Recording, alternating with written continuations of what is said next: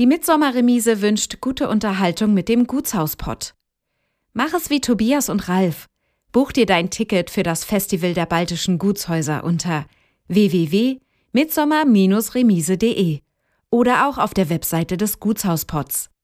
Nur hier sicherst du dir die günstigen Vorverkaufspreise auf die Tages- oder Wochenendtickets.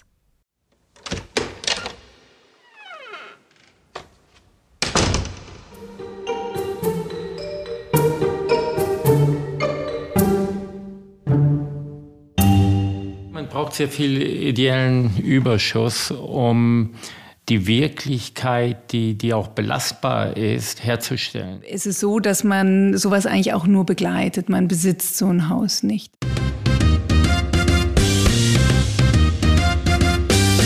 Du hörst den Gutshausport. Geschichten aus denkmalgeschützten Gebäuden in Deutschland. Menschen und ihre Häuser.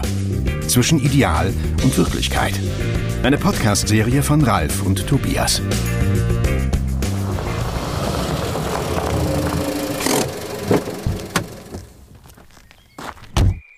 Mit dieser Episode vom Gutshauspott sind wir heute zu Gast im Waldgut Blumberg in der nordöstlichen Uckermark.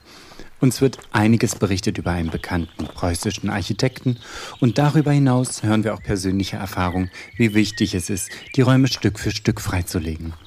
Dies ist ein Projekt, das über Generationen hinaus gedacht werden sollte. Wir sind zu Gast bei Mira und Erima von der Osten. Herzlich willkommen in Blumenberg.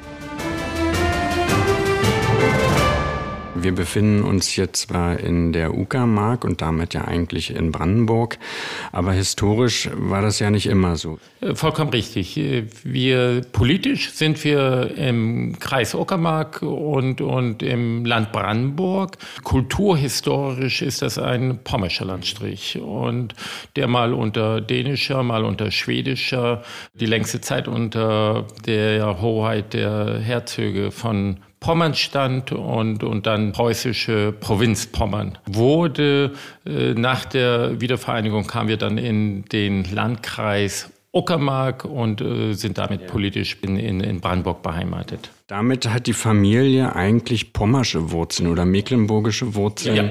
Genau, also unsere Linie äh, vorpommersche Wurzeln. Viele meiner Vettern sind äh, hinterpommersche Vettern. Einige sind ins Baltikum gegangen. Also es gibt die baltischen Osten, die Osten Sackens, aber wir sind, wir sind vorpommersche Ostens.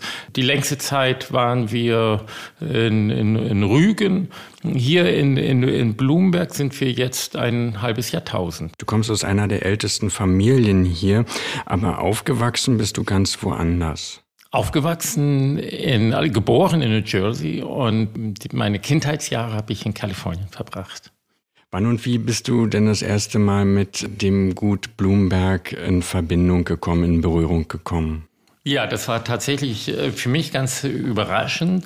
Das war während meiner Kindheit in, in Kalifornien zur Hochzeit der Flower Power Movement. Äh, für uns Kinder war das natürlich ein Riesenvergnügen, die ganzen bunten Käfer- und VW-Busse zu sehen an der Küste an einem kleinen Küstenort, Carmel by the Sea, verbrachten wir viele Wochenenden. Und an einem Wochenende, an einem Samstag, beschloss unser Vater, mit uns eine Sandburg zu bauen. Da war natürlich die, das Vergnügen riesig und, und wir äh, wussten aber gar nicht, worauf wir uns da im Einzelnen einlassen. Und so entstand mit unserer Hilfe, mit unserer und vor unseren Augen ein, ein dreiflügeliges Haus und dann entstand noch nebendran ein, eine, eine Scheune, ein, ein, etwas, was ich heute als Kuhstall identifizieren würde, ein Pferdestall, also weitere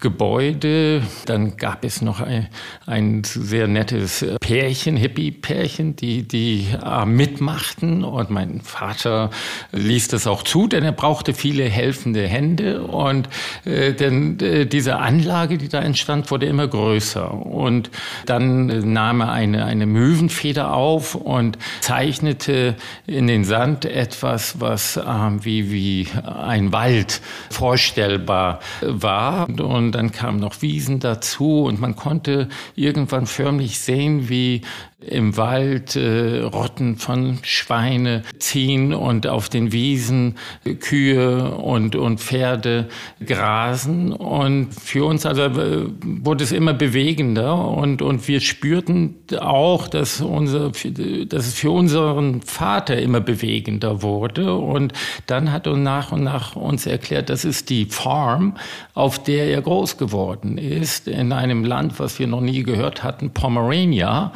Mm, so hat er uns mm, Blumenberg äh, erstmalig vertraut gemacht. Ihr seid ja auch schon zu DDR-Zeiten immer wieder nach Blumberg ja, gereist. Wir, wir, das erste Mal, dass wir einreisen durften, war 79 und dann war es meinem Vater ein Herzensanliegen, dass ein Mitglied der Familie nach Möglichkeit jedes Jahr hierher reist. Er selbst hat ähm, immer die Erntezeit bevorzugt. Er wollte genau wissen, wie die Ernte ausfällt. Man darf nicht vergessen, mein Vater kannte hier jede Koppel, jede, jeden Schlag in der äh, Feldflur, jede Abteilung im Wald. Und er selbst war überzeugt, dass irgendwann die DDR aus wirtschaftlichen Gründen äh, kollabieren würde und meinte, da, da müsste man doch vorbereitet sein. Und mm, er wurde hier sehr herzlich aufgenommen. Äh, das war geradezu überschwänglich, auch für uns als Kinder natürlich. Ähm, wir, wir realisierten, es, es gibt eine ganz andere Dimension im Leben unseres Vaters, die uns nicht wirklich gegenwärtig war. Und auch nach der Wiedervereinigung gab es viele wahnsinnig herzliche Begegnungen. Da gingen ja viele davon aus, dass wir zumindest einen Teil zurückgehalten würden, sodass man einen äh, Familienbetrieb, einen bäuerlichen Familienbetrieb wieder aufbauen könnte. Dazu kam es bekanntlich äh, nicht. Die, die Betriebe wurden ja dann überwiegend an die alte Nomenklatura und westliche Investoren privatisiert und wir hatten dann erst später die Möglichkeit, den Blumberger Wald zu ersteigern bei einer Ausschreibung der Treuhandanstalt. Aber mich, mich hat das immer bewegt, diese Herzlichkeit der, der alten Blumberger. Denn mein Vater war ja hier groß geworden. Der ist dann Flakhelfer geworden, hat an der letzten, an der legendären Schlacht um die Seeloer Höhen teilgenommen, verwundet worden, hat alle seine Kameraden seiner Einheit verloren und ging dann als Klassenfeind äh, in den Westen, um dort Landwirtschaft zu erlernen und ging später dann in die USA und war immer ein passionierter Vollblut-Landwirt. Das war für ihn das A und O und deswegen hat er sich so sehr gewünscht, dass er hier wieder landwirtschaftlich Fuß fassen könnte. Und hat immer den, immer den Bezug behalten, hat immer wieder angeknüpft. Ich meine, Ihr hattet doch auch mal ein Verfahren hier zu ja, DDR. es gab eine Festschrift und da wurde äh, die Familie verleugnet, wie das regelmäßig der Fall war. Was aber sicher die Ausnahme war, ist, dass sich jemand wehrt. Äh, unser Vater hat sich gewehrt und äh, wir haben einen Anwalt gefunden zu DDR-Zeit, der äh, gegen diese Festschrift be beziehungsweise die Herausgeber vorgegangen ist. Und äh, wir haben immerhin einen Vergleich herbeigeführt herbeiführen können, der dazu führte, dass die, die nicht korrekten Stellen ergänzt oder ersetzt wurden durch eine korrekte eine Wiedergabe des, äh, der familiären äh, Verhältnisse. Wir sind gegen diese Festschrift äh, vorgegangen und im Wege eines Vergleichs hat man sich geeinigt, dass die Teile, die unsere Familie betreffen, auch von uns genehmigt werden und umgekehrt die Teile, die jetzt die hm, Landwirtschaft in der DDR darstellten aus Sicht der Verantwortlichen hier stehen bleiben konnten. Äh, das, war das zeigt vielleicht auch, mit welcher Heimatsliebe unser Vater nicht nur seine Heimat, sondern auch den Stand der Familie vertreten hat und sicher gehen wollte, dass äh, nicht Dinge geschrieben werden, die einfach falsch waren. Und, und Gott sei Dank haben die Leute hier vor Ort, also die, selbst die Funktionäre vor Ort, das auch so gesehen. Es war ein Ostberliner Historiker, der diese klassische Darstellung der ausbeutenden äh, Junker wiedergegeben hat. Auf jeden Fall ist ja dein Vater zu dem Schluss gekommen und das hat mich immer so beeindruckt. Ähm, der hat einfach diese Grenzen und dieses Verbot, nicht hierher kommen zu dürfen, das hat er versucht, äh, soweit es geht, zu ignorieren. Das hat natürlich dazu geführt, also hier die alten Blumberger erinnern sich, dass er teilweise hier abends, ne, wenn die Sonne unterging, über die Rando gekommen ist, weil sie durften nicht einreisen offiziell. Er hatte zwar ein Visum für die DDR, aber nicht um hier ein, also durfte nicht nach Blumberg. Aber welchen Eindruck machte das Haus, als ihr dann das erste Mal davor standet? Das war dann 1979, nachdem wir erstmalig einen Einreiseantrag genehmigt bekamen von der DDR. Wir waren ja kreisverwiesen, belieben es streng genommen, sind es auch, auch noch heute. Das hat was mit, mit der Anerkennung der Bodenreform äh, zu tun und haben uns trotzdem hierher geschlichen und stand vor dem Haus. Und das war nicht in, in, in keinem sehr guten Zustand, war schon etwas verkommen und ähm, dennoch war mir augenblicklich klar, dass es sich um das gleiche, die gleiche Struktur handelt, die ich als, als Kind mal mit unserem Vater und meinen beiden Brüdern in Sand gemeißelt hatte. Und äh, was, wir, was er wirklich in Sand gemeißelt hat, äh, war wahrscheinlich auch seine Sehnsucht nach dieser Heimat Blumberg. Naja, damals war es ja noch in den Originalfarben gestrichen.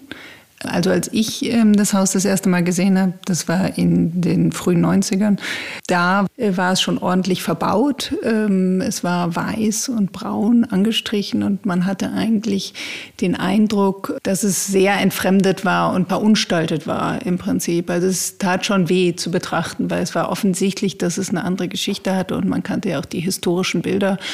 Und davon war sehr wenig zu erkennen. Also man brauchte schon viel Fantasie. Und gab es bestimmte Gefühle, als du das erste Mal hier durchgegangen bist? Hattest du gleich die, die Wärme gespürt, die eigentlich hinter anderen Farben versteckt war? Ja, also es gab ein Wahnsinnsbedürfnis Freilegen. Ne? Freilegen, Freilegen. Hier waren überall Wände gezogen, auf den Holzböden lag Linoleum, es waren auf allen Wänden waren Tapeten, es war teilweise zugestellt mit Möbeljahr, was überhaupt nicht zum Haus passte. Also es war eigentlich ein einziges, das, das Gemäuer zu befreien. Also das Bedürfnis war, war ganz, ganz stark. Teilweise wirklich so, dass man gar nicht wusste, wo man anfängt. Also ich hatte immer wieder das Gefühl, irgendwas einfach von den Wänden zu reißen oder in irgendwelchen Wutattacken auch einfach die, die, die Linoleum, also dieses Holz zum Atmen zu bringen. Eigentlich dieses Atmen, das Alte wieder zu befreien. Das war ganz, ganz ähm, präsent. Wie ist die Entscheidung eigentlich gereift, das Haus nicht nur zu erwerben, sondern auch denkmalgerecht zu sanieren und zu revitalisieren? Wir haben ja gehört, dass euer Leben sich im Spannungsfeld zwischen Amerika auf der einen Seite und Europa auf der anderen Seite bewegt. Damit ist auch verbunden eine relativ lebensprägende Entscheidung. Wie habt ihr diese Entscheidung umgesetzt? Das war damals so, ich meine, wir waren ja ganz frisch verheiratet, im Begriff, eine Familie zu gründen. Und da macht man sich natürlich, wenn man so zwischen zwei Kontinenten sich befindet und auch aufgewachsen ist, in meinem Fall, ich bin Diplomatenkind, da macht man sich große Gedanken über, was ist eigentlich die Heimat äh, für die Familie, die man gerade im Begriff ist zu gründen. Und da fand ich eigentlich diesen Gedanken, diese Heimat, diese gewonnene, die verlorene Heimat meines Schwiegervaters, die im Prinzip auch die familiäre Heimat von Erema ist, dass das doch eine tolle Einladung ist, seine zukünftige Familie da zu beheimaten, ohne unbedingt äh, den Alltag da zu dem Zeitpunkt schon zu verbringen. Also sprich in New York oder wo auch sonst auf der Welt leben zu können, aber eine klare Definition von Heimat zu haben, indem man etwas, was seit vielen Jahrhunderten in der Familie ist, zurückerwerbt. Und das war eigentlich so die Motivation. Ja, für mich wurde diese Entscheidung, ähm, gab ja dann ganz viele interne Gespräche zwischen Mira und mir, aber im Grunde genommen war es ein Anruf meines älteren Bruders, der mitteilte, dass das Haus von der Treuhand äh, verkauft wird und äh, mich fragte, ob ich mir vorstellen könnte, dass es an Dritte geht. Damals waren wir noch bemüht, landwirtschaftliche und forstwirtschaftliche Flächen zu kaufen. Wir hatten uns nicht durchsetzen können bei dem Erwerb der landwirtschaftlichen Flächen in Blumberg, waren aber der Hoffnung, dass wir den Blumberger Wald kaufen können. Und in dieser Situation rief mein Bruder an und, und sagte, ähm, stell dir vor, das Haus wird verkauft, kannst du damit leben? Und ich konnte mir das eigentlich vorstellen, weil Mira und ich überlegt hatten, das alte Sägewerk im Randobruch zu erwerben und uns da ein, eine Behausung äh, zu schaffen, zu errichten, zu auszubauen. Und, und dennoch war ich natürlich so traditions verpflichtet, dass ich es mir auch schwer fiel, mir vorzustellen, dass es vielleicht gelingt, den Wald und damit einen Forstbetrieb auf die Beine zu stellen und das Haus, in dem ja auch ganz viel Kultur stattfindet, sich sehr viel Tradition mit verbindet, an, an Dritte gehen zu lassen. Das war, und, und, und dann am Ende des Gesprächs waren wir uns einig, wir müssen es kaufen. Und äh, dann, dann hat die Treuhand allerdings den Preis hochgetrieben und dann haben wir zwischendurch geschwächelt und am Ende haben wir es aber doch gemacht. Aber was waren die ersten wesentlichen Entscheidungen, wenn man sich vorstellt, man kommt in so ein Gebäude, wo fängt man an? Die wirtschaftliche Grundlage war für mich das A und O. Ich bin eigentlich nicht zur Ruhe gekommen, bis es gelang, den Blumenberger äh, Wald zu erwerben und damit einen Forstbetrieb zu etablieren, der uns in die Lage versetzte, zumindest ein Teil der Kosten für die Unterhaltung des Hauses zu erwirtschaften. Das, das war eigentlich immer im Fokus. Das ist es bis zum heutigen Tag auch geblieben. Denn ansonsten können wir uns Ihr habt es ja gesehen, es ist ein sehr hm, weitläufiges Gutshof-Ensemble mit, mit vielen Gebäuden. Das könnten wir uns nicht leisten ohne die Einkünfte aus dem Wald. Und insoweit bleibt das bis zum heutigen Tag mein, mein Hauptfokus.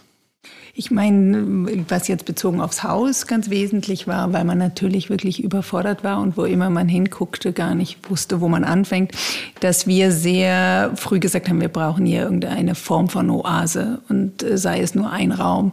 Und insofern haben wir in, angefangen, indem wir einzelne Räume einen nach dem anderen saniert haben oder wenn es nur darum ging, Böden schleifen, also wenigstens in einen Zustand zu versetzen, dass man eine Vision hat. Da haben wir dann auch ganz viel immer gelernt bei jedem Raum. Also Gott sei Dank war es nicht so, dass wir uns gleich einen großen Teil vorgenommen haben, sondern ich habe dann entdeckt, da sind alte Kalkfarben an den Wänden zum Vorschein gekommen und dann gab es damals wirklich noch so ganz tolle Handwerker, die, ja, die einem alle Tipps gegeben haben. Und so, damals gab es ja noch die Ich-AG, so Ich-AGs, die halt dann immer irgendwie uns geholfen haben. Und dann habe ich mir angelesen, wie man halt diese alten Leinölfarben mischt und wie man Pigmente einsumpft. Da gab es auch so einen tollen äh, Pigmenthändler in, in Berlin, der uns erzählt hat, dass man sich eigentlich an die historischen Pigmente orientieren sollte, wenn man so ein Haus restauriert, weil man da einfach weniger falsch machen kann. Also man bleibt in einer Farbwelt, die zum Haus passt, wenn man in der historischen Zeit bleibt bei den Pigmenten. Und insofern, das waren ganz spannende Sommer, die wir dann, also aus New York kommt, hier eigentlich verbracht haben. Also es war wahnsinnig anstrengend. Wir haben uns nie groß erholt, aber es war natürlich irgendwo spannend auch zu sehen, was das ausmacht, wenn man jetzt einfach mal eine andere Farbe an die Wand macht und was so ein Raum, dann wird das wirklich so eine Oase. Und das war wirklich lange so, so ein bisschen diesen Vergleich zu New Yorker Loft and so. Man ging hier durch so einen riesen DDR-Bau und kam dann halt in den einen Raum, wo, wo es so aussah, wie es vielleicht mal werden könnte. Und das war, also wir haben viele Freunde, die uns dann auch besucht haben in der Zeit, die das heute immer noch erzählen, wie sie immer dachten, es kommt jetzt nur noch ein äh, Linoleumzimmer nach dem anderen und dann kam man halt in wenigstens einen Raum, der schon gemacht war. Und das war eigentlich so der Anfang, um einfach sich Mut zu machen im Prinzip. Ist so ein Konzept gewachsen in dir, weil man sieht heute so viele Fluchten, wo man hier entlang guckt und man hat ja wirklich den Anschein, jedes Detail ist am richtigen Platz. Nee, das war total intuitiv. Also vieles war auch wirklich, was wir ursprünglich an den Wänden gefunden haben. Man hat ja dann so verschiedene Phasen da auch teilweise weggetrennt. Also erst die DDR-Tapete, dann gab es die Rolltapete aus den 20er Jahren äh, von äh, deiner Großmutter, die auch so ein bisschen gewöhnungsbedürftig war. Und dann gab es eben, teilweise gab es dann wie hier in dem Zimmer eine Fassung aus dem 19. Jahrhundert, eine Fassung aus dem 18. Jahrhundert. Also dann hat man halt einfach so sich entschieden. Und vieles haben wir intuitiv entschieden, äh, sukzessive dann auch mit mehr Wissen über das Haus. Äh, dazu müssen wir sagen, lebte damals noch Eremas Tante, die ja hier aufgewachsen ist, die ein wirklich ein begnadeter visuelles Gedächtnis hatte, die uns immer wieder auch erzählen konnte, wie es hier 45 aussah, als sie das Haus verlassen mussten. Das hat ganz, ganz viel geholfen, weil Eremas Großmutter eine, ähm, die kommt aus dem Hause Blomersheim, eine von der Leyen, die wirklich eine Grande Dame des Stils war, also wirklich fantastisch dieses Anwesen hergerichtet hat in den 20ern. Und daran konnte man sich ganz viel orientieren mit diesem familiären Wissen. Das war für uns ein, ein Wahnsinnsfaktor, der uns geholfen hat. Und das war im Prinzip so vieles auch zufällig. Wenn wir um das Haus hier rumfahren oder rumlaufen würden, was entdeckt man noch? Naja, zunächst einmal ähm, hat das Haus eigentlich also es ist ja eine dreiflügige Anlage, hat es vier komplett unterschiedliche Charaktere. Also auf der Nordseite zeigt es sich von einer Feldsteinfassade, die für David Gilly ganz typisch ist. Da denkt man eher also das sind Feldsteine, die, das kannst du viel besser erklären, die mit Wasser gespalten worden sind. Ne? Da hat man, man hat Löcher reingedrillt und dann hat man äh, Sägespäne sie mit Sägespäne gefüllt und, und befeuchtet und äh, durch den Druck des Wassers, wenn äh, es gefror, wurden diese Steine gespalten. Dazu bedurft es natürlich erstmal des, der richtigen Einstichstelle, die, die man sprach davon, die Steine tot zu gucken. Man, man hat sich, äh, das waren Leute, die genau die Wasseradern ansprechen konnten, sich lange mit dem Stein beschäftigt haben und dann Löcher gesetzt haben und, und in der Hoffnung, dass durch das durch die Ausdehnung des Wassers es zur Spaltung des Steins kommt. Und, und, und so sind diese großen Blöcke entstanden. Das sind ja wuchtige Gebäude, die, also man kennt ja diese Feldsteingemäuer, äh, Land auf, Land ab, aber hier sind es ja sehr, sehr große Quader, die äh, übereinander gehäuft wurden. Vor allen Dingen ohne irgendwelche Zement zu benutzen oder irgendwas dazwischen. Also es ist eine richtige Kunst. Das ist im Prinzip die Nordfassade, die sich ähm, so ein bisschen auch so, ich finde immer an so eine irische Steinhäuser orientiert. Dann geht man auf die andere Seite, auf die Wirtschaftshof Hofseite ehemals, wo das Haus eigentlich am bombastischsten aussieht. Da sieht man in voller Größe das Haus. Also da wirkt es, ähm, vielleicht könnte man auch sagen, distanziert, aber man sieht halt die gesamte Größe. Und wenn man dann wiederum auf die Südseite geht, die Parkseite, hat es eigentlich einen englischen Landhausstil. Und dann wiederum rum auf die Westseite, wo auch die Auffahrt ist, wirkt das Haus extrem herzlich, äh, willkommend und passend halt zu, der, zu dem Eingang. Also es hat viele unserer Freunde oder Leute, die zu Besuch kommen, äh, können gar nicht glauben, dass diese einzelnen Optiken in einem Haus vereinbar sind. Und dadurch hat es natürlich eine Vielfalt, die einfach einen bewegt. Und gab es hier besondere Erlebnisse, als ihr hier das Haus übernommen habt? Oder Entdeckungen, irgendwas äh, Ungeahntes, mit dem ihr nicht gerechnet habt? Ich glaube, das Lustigste war, als du mal da rausgegangen bist und ähm, um die Häuser marschiert bist, gesagt, jetzt schneide ich mal die Bäume frei und auf einmal hast du den Kälberstall entdeckt, den wir bis dato noch nicht gesehen hatten. Ähm, und du kamst wieder und sagtest, noch ein Haus, noch ein Dach.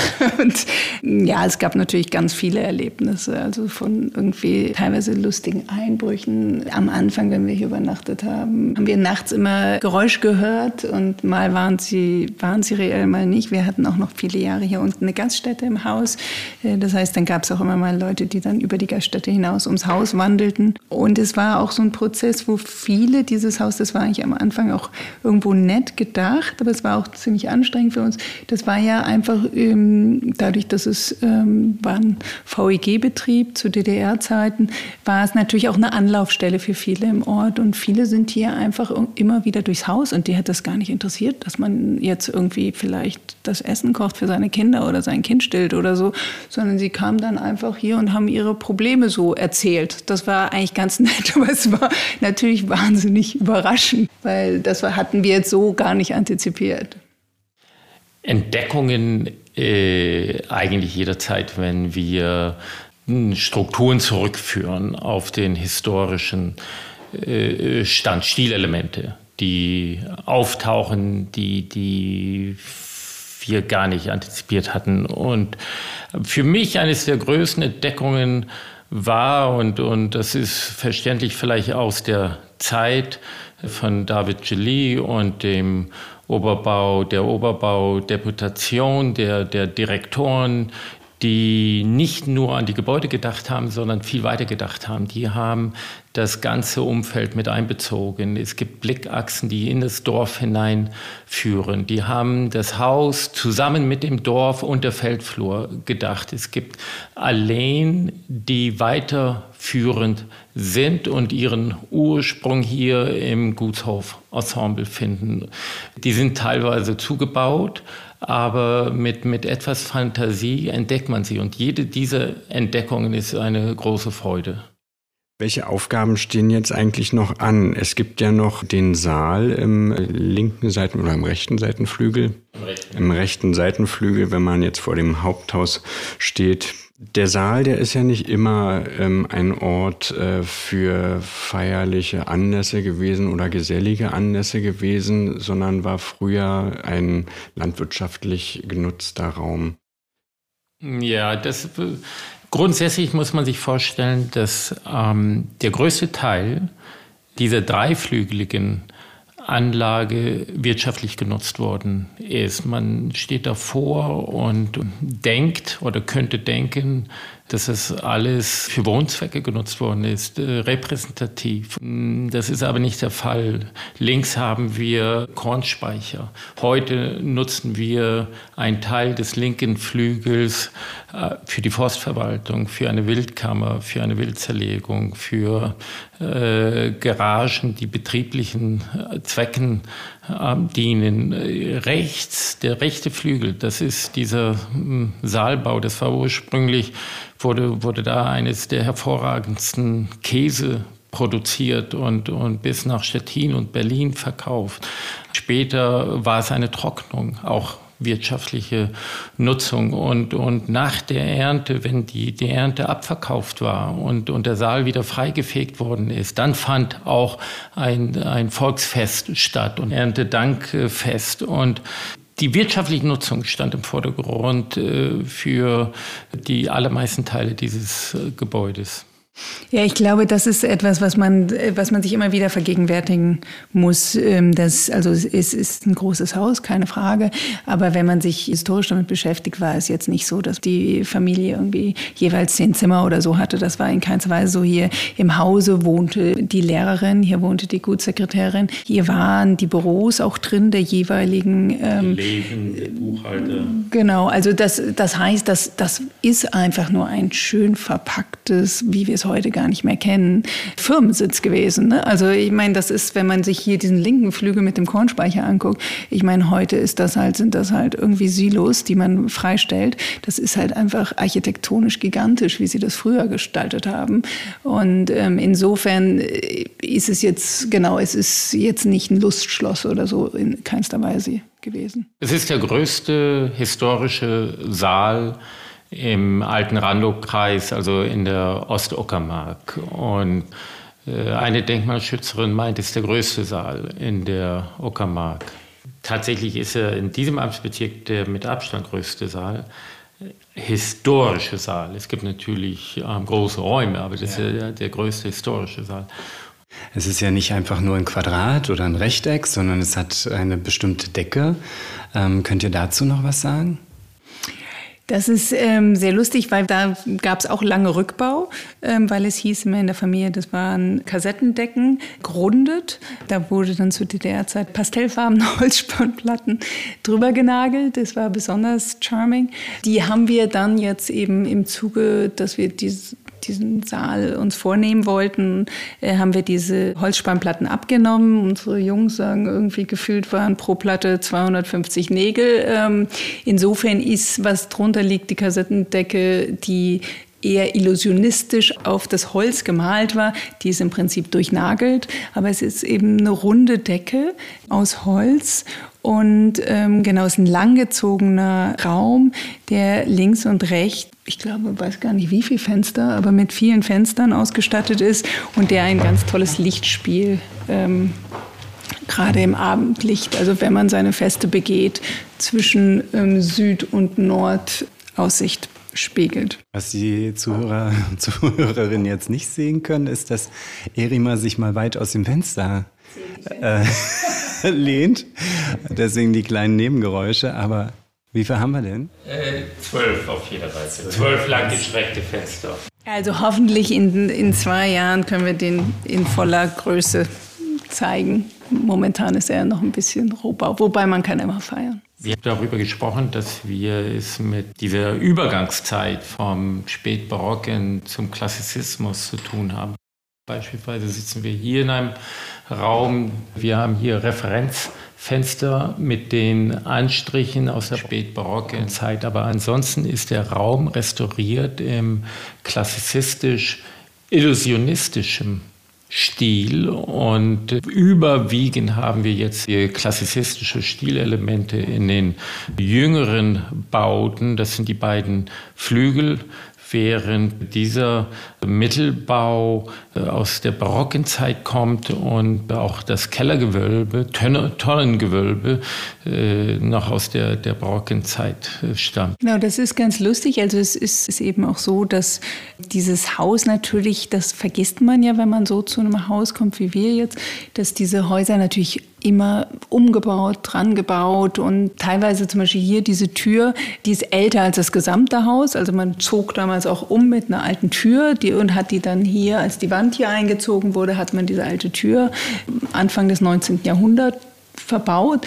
Und so gibt es auch, wenn man auf der Feldsteinfassade, vor der Feldsteinfassade steht, kann man erkennen, äh, dass es da mal eine Durchfahrt gab, also wo man dann mit der Kutsche, also nicht immer nur über die Auffahrt vorfahren konnte, sondern eben auch von dem Wirtschaftshof so eine Durchfahrt hatte. Also es gibt wahnsinnig viele Elemente, wo immer, also nicht, es sieht zwar so, so symmetrisch und so, ja, vielleicht so konsequent aus, aber wenn man ganz genau guckt, dann hat auch jedes Zimmer unterschiedliche Fenster und es ist eben auch ein Projekt, an dem man irgendwo immer was baut oder was malt oder was verändert und was halt irgendwo lebt. Ne? Also man ist auch nicht, man schließt auch nicht so eine Sanierung oder Renovierung schließt man bei so einem Objekt nicht ab. Wenn ihr jetzt zurückschaut, gibt es denn Dinge, die ihr nicht nochmal so machen wollen würdet oder die ihr gerne nochmal so machen wollen würdet? Ich glaube, es ist so, dass wir in einigen Bereichen ja zu langsam freigelegt haben. Also ich glaube, heute würde ich meinem Instinkt freizulegen mit nochmal ganz anderer Energie. Wir haben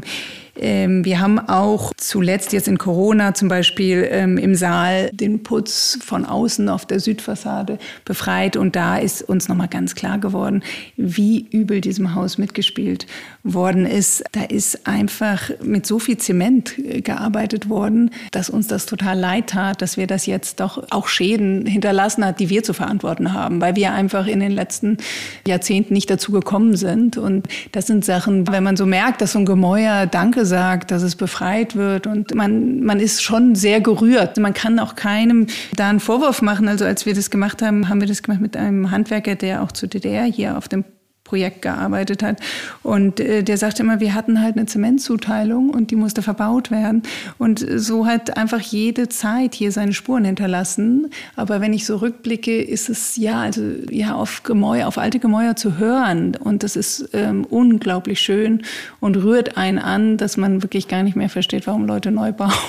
Ähm, wenn man sich das jetzt vorstellt, das Haus, es gibt ja viele Gutshäuser, die bewirtschaftet werden durch Pension, durch Gastwirtschaft, durch verschiedenste Sachen, die man erleben kann. Ja, wobei der Anspruch muss natürlich sein, langfristig, dass die Gebäude selber wirtschaftlich stärker genutzt werden können. Und ähm, wir müssen sie bewirtschaften. Wir, wir haben bisher alle Erhaltungsmaßnahmen, Renovierungsmaßnahmen teilweise auch fundamentale, substanziell mittelbindende Maßnahmen mit den Erlösen aus dem Wald bestritten. Und ich denke, langfristig muss beispielsweise dieser Saal, wenn er wiederhergestellt ist, Geld erwirtschaften. Äh, wir bekommen auch ohne dass wir etwas vermarkten, Anfragen nach, ob man das, den Saal nicht als Hochzeitslokation nutzen könnte. Und, und das müssen wir dann tun. Und, und dazu gehört viel Disziplin. Für mich ist es einfacher, mich auf äh, unser Kerngeschäft Wald zu konzentrieren. Wir haben noch andere Projekte wie die Renaturierung des Rando-Bruchs. Das bindet eigentlich äh, meine ganze Zeit. Wichtig ist, dass das, äh, ob jetzt in unserer Generation oder in, in der nächsten Generation, das Verständnis da ist, dass jedes Gebäude im Grunde genommen sich äh, selbst tragen sollte, es sei denn, es ist ein reines Wohngebäude. Also es ist ja so, dass man, äh, wenn man ein solches Projekt äh, betreibt, muss man länger denken als die eigene Generation. Es ist so, dass man sowas eigentlich auch nur begleitet. Man besitzt so ein Haus nicht. Das ist etwas, was man auch was ich erst mit, den, mit der Zeit bemerkte. Wir haben unsere Energie darauf verbracht, einmal zurückzuerwerben in unserer Generation, womit wir uns eigentlich auch einig waren, was schon eine Riesenleistung an sich ist. Also jetzt als i-Tüpfchen obendrauf haben wir halt auch im Haus viel saniert und was die Bewirtschaftung und auch die Nutzung angeht, gibt es viele Gedanken. Also so viele Räume bieten viel Potenzial. Mhm. Also erstmal ist es ja Grundlagenarbeit. Erstmal müssen wir sehen, dass wir die Gebäude erhalten, sanieren. Und äh, natürlich macht man sich schon bei der Sanierung Gedanken, welche Nutzung äh, man eine Struktur zuführen kann. Aber wir wollen möglichst viele Optionen sichern, auch für die nächste Generation. Habt ihr etwas herausgefunden über das Haus, was ihr vorher so nicht gewusst habt? Bauarchitektonisch oder, oder ähm, vielleicht äh, an, an so ein Haus knüpfen sich ja unendlich viele Geschichten und ähm, gute Geschichten. Und äh, hier lebten beispielsweise unmittelbar nach dem Krieg in allen Räumen 16 Flüchtlingsfamilien aus Schlesien, aus Hinterpommern. Und jeder hat eine andere Geschichte, die wir im Laufe der Zeit äh, zu hören bekommen haben. Viele der Kinder und Enkelkinder kehren auch zurück, um zu sehen, wo die Großeltern oder auch Urgroßeltern nach dem Krieg gelebt haben. Und das, das freut uns natürlich. Aber dann gibt es auch Geschichten, beispielsweise die, diesen Raum, in dem wir uns jetzt zufällig gerade befinden. Hier traf sich Kurt Plettenberg, der zum 20. Juli-Widerstand gehörte, mit meinem Großvater. Er war Forstexperte. Mein Großvater war Landwirt und passionierter Forstmann, vom Hintergrund äh, promovierter Jurist, aber seine Leidenschaft war Land- und, und Forstwirtschaft und die haben sich überlegt, wie könnte es nach dem Krieg aussehen. Und hier in Blumberg im, in der Pfarrstelle wurde ein Ehepaar untergebracht, 1943, Max und Ines Krakauer, die äh, untertauchen mussten, um nicht deportiert zu werden. Max Krakauer war ein äh, bekannter Filmverleiher. In den 30er Jahren hat die Charlie Chaplin-Filme nach Deutschland geholt. Das sind äh, Geschichten, Erzählungen, die natürlich dieses Haus noch interessanter machen, aber auch architektonisch von, von der Baugeschichte haben wir uns immer tiefer mit, mit David Gelly auseinandergesetzt, haben darüber nachgedacht, in welche hm, Übereinstimmungen es zwischen Paritz, dem Schloss Paritz und Blumberg gibt. David Gelly ist ja hier einige Kilometer entfernt in Schwedt geboren und aufgewachsen. Und seine Hauptwirkungsstätte war dann später in Stettin. Und das sind Erkenntnisse, die erst im Laufe der Zeit mir zumindest immer bewusster wurden. Und sehr allmählich gibt es auch immer mehr Fundstellen und Belege, die diese Zeit wiederum interessant erscheinen lassen. Und wir wissen natürlich um die Vorfahren, die in diesem Haus gelebt haben. Äh, wir kennen deren Geschichten, aber wenn man sie sich dann im Kontext äh, eines Gebäudes nochmals vorstellt, dann ähm, gewinnt dieses Haus auch an mehr Leben. Und äh, insofern ist es so eine lebende, wandelnde Geschichte, die wir hier betreten und äh, hoffen, dass die nächste Generation, sei es unsere Kinder, sei es die Kinder meiner Brüder, das so nachempfinden können. Und tatsächlich das entsteht, was Mira eingangs Identität stiften, Heimat äh, stiftend bezeichnet hat. Hat ja äh, dieser Podcast ähm, den Untertitel zwischen Ideal und Wirklichkeit. Wie lebt es sich zwischen Ideal und Wirklichkeit? Intensiv. ähm, ja, man ist bereichert. Ähm, ich glaube, wir brauchen alle etwas, was Idealismus, um überhaupt in der Wirklichkeit heute zu leben. Also sehr gut. Da muss ich drüber nachdenken. Ähm, ja, ich. Also man muss ein solches Projekt mit sehr viel ideellem Überschuss antreten. Ansonsten scheitert man. Und ich äh, sagte, wir, wir sitzen ja schon hier einige Jahrhunderte und, und da war im Grunde genommen auch die DDR-Zeit mit 41 Jahren äh, relativ kurz. Wenn man in dieser zeitlichen Dimension denkt, und das tun wir ja auch im Waldbau mit Eichen, die wir, wir haben eine 900-jährige Eiche, im Wald, dann fällt es leichter, Herausforderungen anzunehmen. Wenn wir nicht auf dieser Zeitachse uns bewegen würden oder uns sie nicht so vorstellen würden, dann muss ich sagen, hätte ich wahrscheinlich längst aufgegeben. Also ich, ich, ich bewundere, wie andere Menschen, die gar nicht diese Verbundenheit haben, diese Tradition, diese familiäre Tradition, trotzdem mit großem Engagement Denkmäler dieser Art, dieses Denkmal ist vielleicht besonders groß, aber auch kleinere, bewältigen. Das, das, äh, das respektiere ich und äh, mit, mit ähm, großer, großer Anerkennung. Darüber hinausgehend leitest du ja noch ein sinnstiftendes Projekt. Die, die Greifenstiftung fördert Jugendarbeit, deutsch-polnische Jugendarbeit, pommersche Jugendarbeit, diesseits und jenseits der Oder, von Graz bis zur Ostsee bis nach Rügen. Und man muss sich natürlich immer wieder vergegenwärtigen, dass viele Jugendliche hm, auch vereinsamen in, in sehr kleinen Gemeinden und teilweise in die innere Emigration eintreten.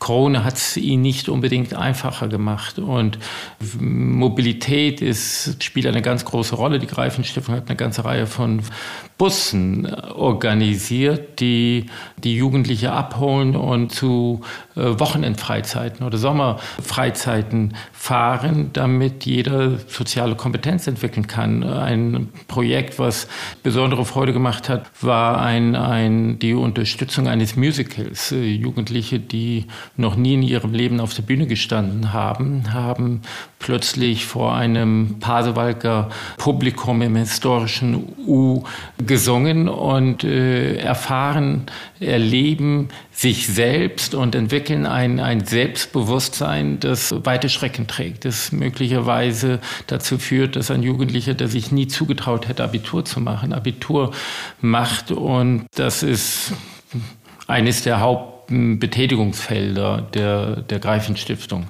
Zudem liegt Blumberg auch in einer wunderschönen Wald- und Seenlandschaft. Wie viele Seen zählt ihr? Sechs Seen und wir haben einen einzigartigen Wald mit einem Mischwald Bestand, den es kaum gibt im, im Nordosten. Wir haben durch die Kombination von Mischwald und äh, Niedermoorlandschaft ein Habitat, ein Ökosystem, das sehr fruchtbar ist für eine Vielfalt bei den Vögeln, aber bis hin zu den Makroorganismen. Wir haben hier drei Prozent der gesamtdeutschen Schreiadlerpopulation. Wir haben den östlichen Kaiseradler, den Schelladler, wir haben Seeadler. Wenn man durchs Randobruch fährt an einem Wochenende, äh, sieht man Fahrzeuge mit Kennzeichen aus Tübingen, aus Heidelberg, aus Hamburg, teilweise aus dem Ausland, Ornithologen, die hierher kommen, um diese Vielfalt zu erleben. Es ist für uns ein Segen, dass wir Verantwortung übernehmen können für diese äh, Vielfalt. Unser, unser und wir, wir, wir, wir setzen alles daran, diese Vielfalt auch fortzuführen. Das heißt, wir, wir machen auch ökologischen Waldbau, naturnahen äh, Waldbau, insbesondere in den FFH-geschützten Gebieten, wo die Flora, die Fauna, das Habitat besonders sensibel und schützenswert ist. Und dann gibt es da noch die Rando-Echse, ne?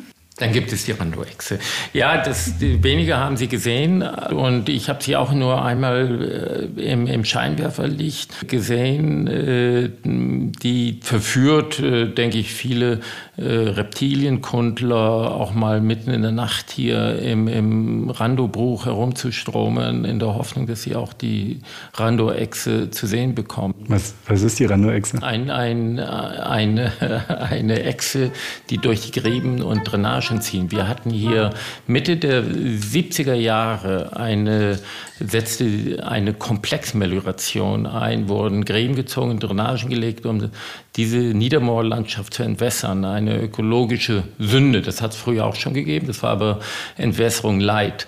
Und dann hat der Landwirtschaftsministersekretär im ZK, Gerhard Grüneberg, gehofft, dass er durch die Intensivierung der Landwirtschaft auch in den Niedermoorgebieten, die ja, wie wir heute wissen, damals aber auch schon wussten, große CO2-Senken sind, die, die, die Intensivierung setzte voraus, dass man entwässert. Und, und damit hat man auch dem, dem, den Großtrappen den Lebensraum eingeschränkt und, und es war nur eine Frage der Zeit, dass äh, die letzte Großtrappe hier gesehen wurde. Das gilt auch für andere Tierarten, beispielsweise die europäische Sumpfschildkröte, die inzwischen als ausgestorben in unserer Region äh, gilt. Ähm, wir sind übrigens dabei, die Renaturierung des Rando Bruchs zu beginnen. Das, hat, das war ein, ein steter, mühsamer,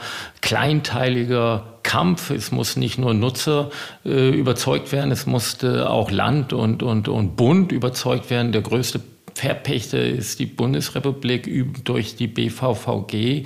Die war mehr interessiert, äh, zusätzliche Pachtzinsen einzunehmen, als äh, die Renaturierung einzuläuten, die dringend notwendig wurde. DDR-Umweltkundler, DDR-Bodenkundler haben sie gefordert, äh, schon vor der Wiedervereinigung und haben sich erhofft, dass mit der äh, Wiedervereinigung äh, die Renaturierung äh, beginnt. es hat drei Jahrzehnte gedauert, bevor dann Bund und Land das Einsehen hatten, wie notwendig, wie erforderlich eine Renaturierung ist, damit die Böden nicht weiter degradieren und nicht noch mehr Lebensraum für äh, seltene Tier- und Pflanzenarten verloren geht.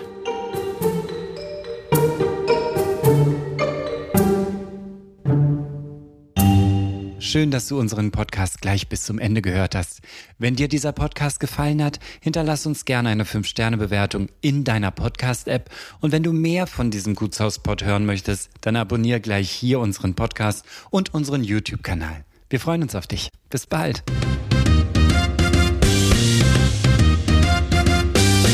Das war der Gutshauspod. Bildmaterial zu den Folgen findest du auf www.dergutshauspod.de und natürlich auch auf Instagram.